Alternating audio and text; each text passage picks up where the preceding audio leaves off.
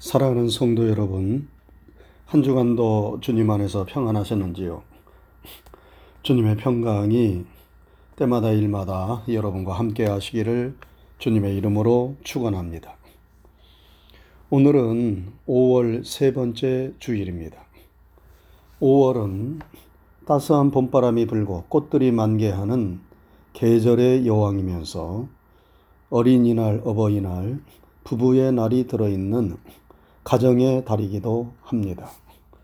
이 5월 세 번째 주일을 맞이하면서 다시 한번 가정의 소중함을 되새기며 우리 모든 성도들이 행복한 가정을 이루기를 바라는 마음에서 행복한 가정이라는 주제로 하나님의 말씀을 증거하고자 합니다.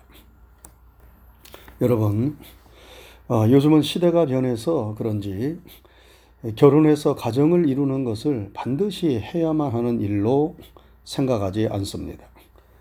그래서 혼자 사는 사람들이 점점 많아지고 있습니다.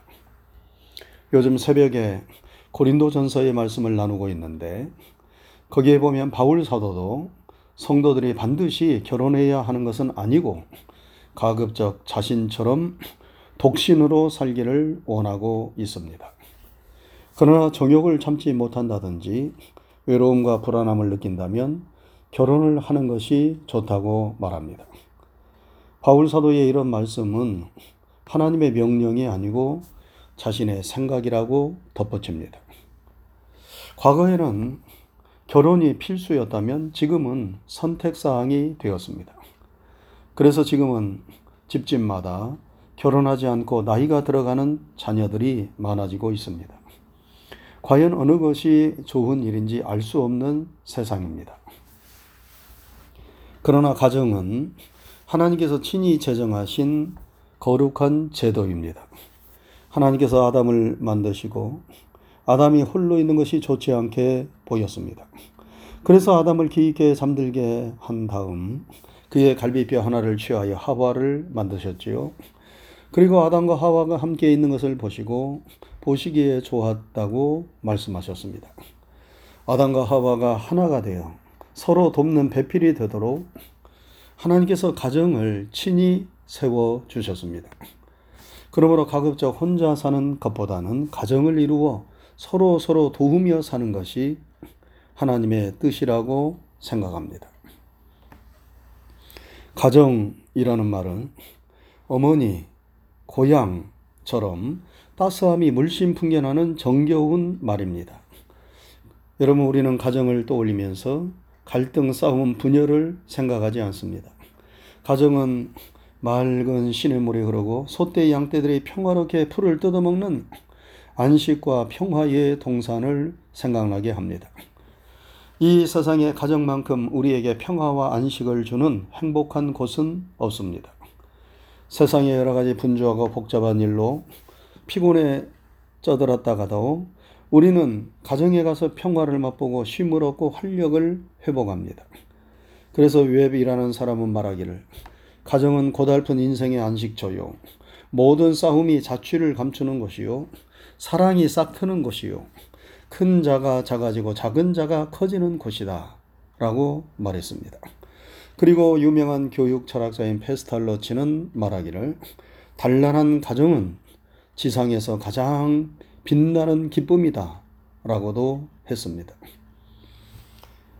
오래전에 갤럽에서 조사를 했습니다. 당신은 언제 인생의 성공과 행복을 가장 크게 느낍니까?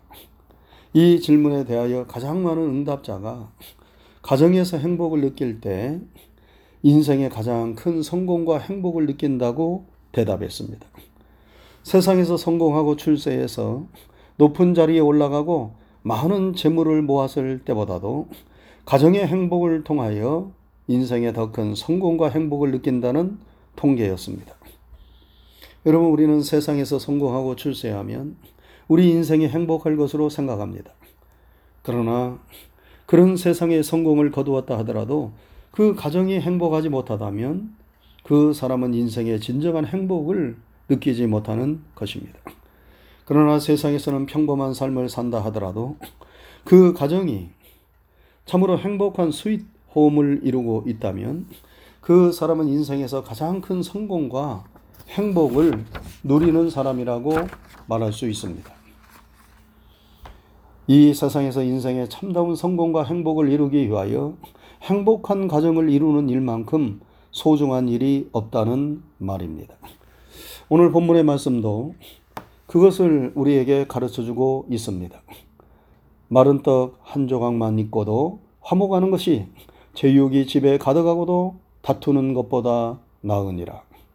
여러분 마른 떡이란 누룩을 넣지 않은 딱딱한 빵을 가리킵니다. 그래서 물이나 포도주에 적시하여만 먹을 수 있는 그런 소박한 빵을 가리킵니다. 그리고 육선이란 하나님께 감사제나 화목제를 드리고 남은 제물을 가리키는데 잔치에 차려진 진수성찬을 의미합니다. 그러므로 이 말씀이 의미하는 바가 무엇입니까? 누룩이었고 오래되어 딱딱한 빵 한 조각을 먹는다 하더라도 그 가정이 화목하다면 딱 부러지는 진수성찬을 차려놓고 다투고 불화하는 가정보다 더 낫다는 것입니다. 이는 가정의 행복이 재물에 많고 적음에 달려 있는 것이 아니라 가족 간의 사랑과 믿음이 얼마나 있느냐 없느냐에 달려 있다는 말씀입니다. 여러분, 그런데 가정의 행복은 모든 사람들이 다 원하는 일이지만 그처럼 말처럼 그렇게 쉬운 일이 아닙니다. 그래서 이런 유명한 말이 있지 않습니까? 전쟁에 나갈 때에는 한 번 기도하라. 바다에 나갈 때에는 두 번 기도하라. 결혼을 할 때에는 세 번 기도하라. 전쟁에 나가서 자신의 생명을 지키고 바다에 나가서 풍랑을 이기는 것보다 더 힘들고 어려운 일이 가정을 지키고 가정의 행복을 지키는 일이라는 말입니다. 그래서 결혼을 할 때에 세 번 기도하라고 말하는 것 아니겠어요? 어느 분이 말했습니다. 부부간에 서로 마주보며 손을 잡고 있을 때에는 이 세상에 누구보다도 가까운 사이이지만 서로 등을 돌리고 있으면 지구를 한 바퀴 돌아야만 마주 볼 수 있는 가장 먼 사이이다. 라고 했습니다. 피를 나눈 부모와 자식의 관계는 서로 뗄래야 뗄 수 없는 일촌의 관계입니다. 그런데 부부간에는 촌수가 없어요. 무촌입니다. 여러분, 이 무촌이 무서운 것이에요. 무촌은 가장 가깝기 때문에 무촌일 수도 있고, 가장 멀 수도 있기 때문에 무촌일 수도 있습니다. 그래서 가장 사랑했던 사람이 철천지 원수가 되기도 하는 것입니다. 가정이 화목하고 사랑이 넘치면 이 세상에서 가장 행복한 천국이 되지만 가정이 불화하고 사랑이 식어지면 이 세상에서 가장 무서운 지옥이 될 수도 있는 것입니다. 저는 우리 성도들의 가정이 깨가 쏟아지고 된장찌개가 끓듯이 사랑이 보글보글 끓는 행복한 가정들이 다 되시기를 소원하며 주님의 이름으로 축원합니다. 그러면 우리가 행복한 가정을 이루려면 어떻게 해야 합니까? 먼저 예수님을 가정의 주인으로 모셔야 합니다. 예수님을 잘 믿는 믿음의 가정이 되어야 합니다. 가나의 혼인잔치 집에서 포도주가 떨어지듯이 가정 생활을 하다 보면 포도주가 떨어지는 문제가 생길 때가 있습니다. 기쁨의 포도주, 물질의 포도주, 건강의 포도주, 사랑의 포도주, 희망의 포도주가 떨어져서 난감할 때가 있습니다. 여러분 그렇지 않습니까? 가정 생활이 늘 평탄하고 형통하기만 합니까? 연애할 때처럼 항상 낭만적인 사랑이 유지됩니까? 사랑한다고 하지만 때로 미워질 때도 있고 가까이 해야 하지만 멀어질 때가 있습니다. 가족 간에도 실망할 때가 있고 불화할 때가 있습니다. 그런 때에 어떻게 그 어려움을 이겨낼 수 있습니까? 그럴 때에 믿음의 가정들은 예수님을 주인으로 모시고 예수님을 생각하고 바라보면서 기도하고 인내하는 가운데 어려움과 난관을 극복해야 합니다. 가나의 혼인잔치 집에서 포도주가 떨어졌을 때 예수님의 어머니 마리아가 예수님께 나와 포도주가 떨어졌다고 말하였습니다. 예수님께 도움을 청한 것입니다. 오늘날 말로 하면 기도를 한 것입니다. 만약 그 가나의 혼인잔치 집에 예수님께서 계시지 않으셨다면 어떻게 그 문제를 해결할 수 있었겠어요? 가정에 어떤 어려운 문제가 있다 하더라도 예수님이 우리 심령과 가정의 주인이 되신다면 우리가 예수님을 철저히 믿고 의지하는 믿음의 사람이 된다면 예수님께서 물로 포도주를 만드셔서 문제를 해결하셨듯이 우리 가정의 문제를 해결해 주고 행복한 가정으로 변화시켜 주실 것입니다. 예수님을 철저하게 믿고 의지하며 내 심령과 가정의 주인으로 모시고 예수님을 바라보며 가정을 꾸려나가시기를 바랍니다. 예수님이 함께하는 가정이 되시기를 바랍니다. 그러면 삶의 포도주가 떨어지는 문제가 있다 하더라도 그 문제를 해결하고 행복한 가정을 이룰 수 있습니다. 다음으로 행복한 가정을 이루려면 말씀에 순종하여 사랑과 신뢰로 하나 되어야 합니다. 여러분, 사람의 행복과 불행은 사람들과의 관계 속에서 이루어집니다. 아무리 환경이 힘들고 어려움이 있어도 나를 이해해주고 사랑해주는 사람이 있다면 사람들은 힘과 용기를 얻습니다. 회사에서 직장에서 스트레스를 받고 파김치가 되어 집에 돌아왔을 때 사랑하는 남편과 아내가 수고했다 말하며 어깨를 서로 주물러주고 힘을 내라고 용기를 주면 그 힘들고 지쳤던 심신이 눈 녹듯 사라집니다. 그러나 힘들게 집에 왔는데 집에서 짜증을 내고 못 본 척 한다면 그 피곤은 더욱 가중되는 것입니다. 여러분 관계가 좋으면 사람은 행복을 느낍니다. 그러나 관계가 나쁘면 인상 쓰게 되고 불행을 느낍니다. 행복한 가정은 가족들과의 행복한 관계를 통하여 이루어집니다. 그리고 그 행복한 관계는 하나님의 말씀대로 순종하면 됩니다. 여러분 성경에 무엇이라 말씀합니까? 부모는 자녀를 사랑하고 자녀는 부모를 공경하고 아내는 남편에게 순종하고 남편은 아내를 주님이 교회를 사랑하신 것처럼 사랑하라 말씀합니다. 이렇게 말씀이 가르쳐 주는 대로 순종하면서 우리가 가족 간의 관계를 맺는다면 행복한 가정이 되는 것 아니겠어요? 그런데 가족들끼리 서로 자기 입장만을 생각하고 자기만을 위해 달라는 이기적인 마음과 생각을 갖는다면 결코 가정이 행복할 수 없습니다. 하나님의 말씀은 우리에게 서로 사랑하라고 가르쳐 줍니다. 우리가 남도 사랑해야 한다면 가족 구성원들끼리는 더욱더 사랑해야 하는 것 아니겠습니까? 눈에 보이는 부모를 사랑하지 않고 눈에 보이는 자녀를 사랑하지 않고 눈에 보이는 부부간에 서로 사랑하지 않는 사람이 어찌 눈에 보이지 아니하는 하나님을 사랑하고 이웃을 사랑한다고 말할 수 있겠습니까? 집에서 깨진 쪽박이 나가서 제대로 구실을 할 수 있겠습니까? 우리는 이웃을 사랑하기에 앞서 먼저 집에서 가정에서 가족부터 사랑하는 훈련을 해야 합니다. 여러분 사랑은 이해하는 것입니다. 사랑은 참아주는 것입니다. 사랑은, 사랑은 희망을 포기하지 않는 것입니다. 우리가 부모와 자녀 간에 부부 간에 이러한 마음을 가져야 합니다. 남자나 여자나 나이가 45세가 되면 호르몬 분비가 이상하게 된다고 합니다. 남자는 여성 호르몬이 많이 분비되어 여성화됩니다. 그래서 갑자기 안 보던 드라마가 재미있어지기도 하고 가끔씩 이유 모를 눈물이 눈에서 흐르기도 합니다. 그런데 여자는 그 나이가 되면 남성 호르몬이 활발하게 분비되어 남성적이 됩니다. 그래서 속에 있던 말을 다 하게 되고 목소리가 커집니다. 여자는 나이가 들수록 독립심이 강해져서 60이 되면 강심장이 되고 70이 넘으면 세상에 무서울 것이 없게 됩니다. 그런데 남자는 나이가 들면 들수록 불쌍해집니다. 고독하고 쓸쓸하고 외로워집니다. 부인과는 무서워서 대화도 제대로 못합니다. 아내가 일찍 세상을 떠나면 남편도 1, 2년 안에 세상을 떠나는 경우가 많습니다. 부인 따라 가는 것입니다. 그러므로 남자가 오래 살려면 여자가 오래 살아야 합니다. 통계에 의하면 가정적인 남자가 오래 사는 것으로 나와 있어요.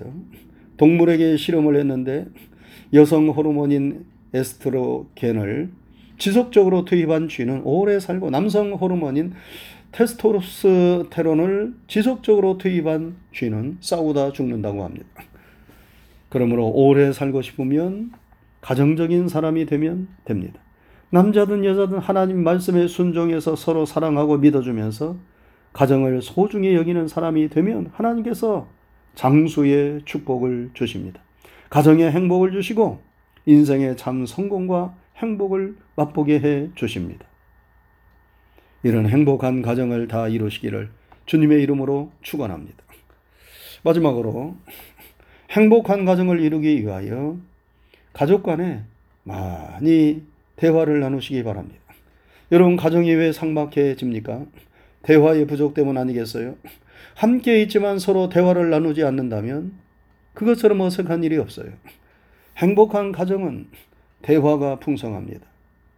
밥 먹었냐? 잘 자라 정도의 피상적인 대화가 아니라 마음을 열고 서로의 생각을 나누는 대화가 가족 간에 있어야 합니다. 그래서 마음이 통하고 생각이 통할 때 그 가정이 하나됨을 느끼며 행복을 느낄 수 있습니다. 성경에 부부간에는 특별한 일이 없는 한 분방하지 말라고 말씀합니다.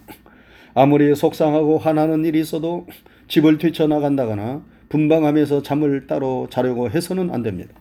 그러면 점점 더 멀어지게 됩니다. 화가 나고 속이 상해도 같은 공간에 있기를 힘써야 합니다. 그리고 어느 정도 화가 풀렸다 생각되면 누구든 먼저 슬쩍 손을 잡아주면 됩니다. 그리고 미안하다 하면서 앞으로 좀 더 잘하겠다 하면 여러분 부부간에 가족간에 풀지 못할 일이 무엇이 있겠습니까?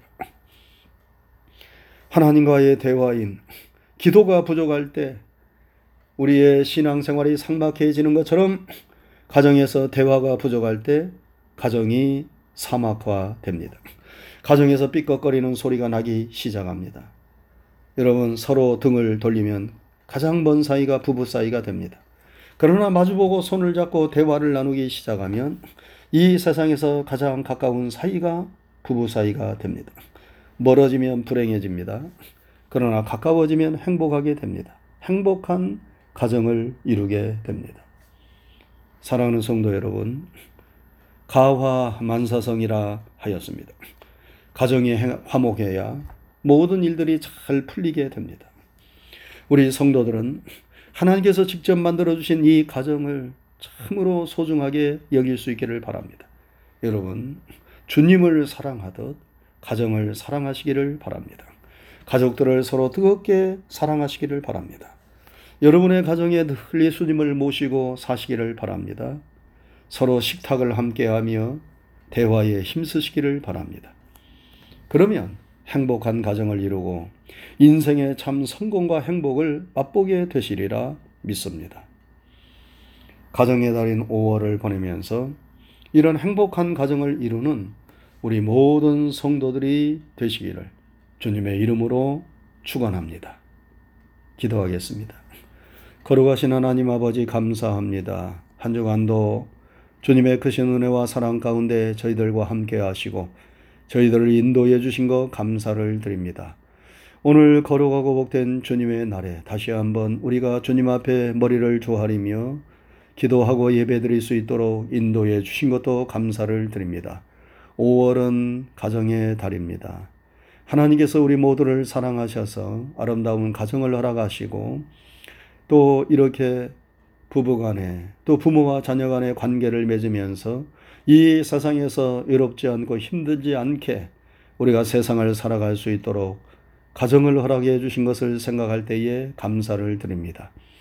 하나님께서 선물로 허락해 주신 우리의 가정이 하나님의 은총과 축복 가운데 행복한 가정들이 다 되기를 원합니다. 늘 예수님을 모신 가정이 되기를 원합니다. 주님 안에서 믿음과 사랑으로 하나 되며 하나님이 명령해 주신 그 말씀을 따라 가족 간에 서로 화목한 관계를 맺으며 행복을 맛볼 수 있기를 간절히 소망합니다. 하나님, 우리 성도들의 모든 가정들이 다 믿음 안에서 행복한 가정들이 되게 해 주옵시고, 그리고 선물로 허락하여 주신 우리의 모든 자녀손들이 믿음 안에서 복된 삶을 살아갈 수 있도록 저들의 앞길을 인도해 주시옵소서. 가정에서 행복을 맛봄으로 참으로 인생의 행복을 맛보게 하여 주옵시고 세상에서 어디를 가든지 누구를 만나든지 늘 가슴을 펴며 살 수 있도록 인도해 주시옵소서. 주님께 한 주간의 모든 되어지는 일을 믿음으로 맡기오며 예수님 귀하신 이름 받들어 감사 기도드리옵나이다. 아멘.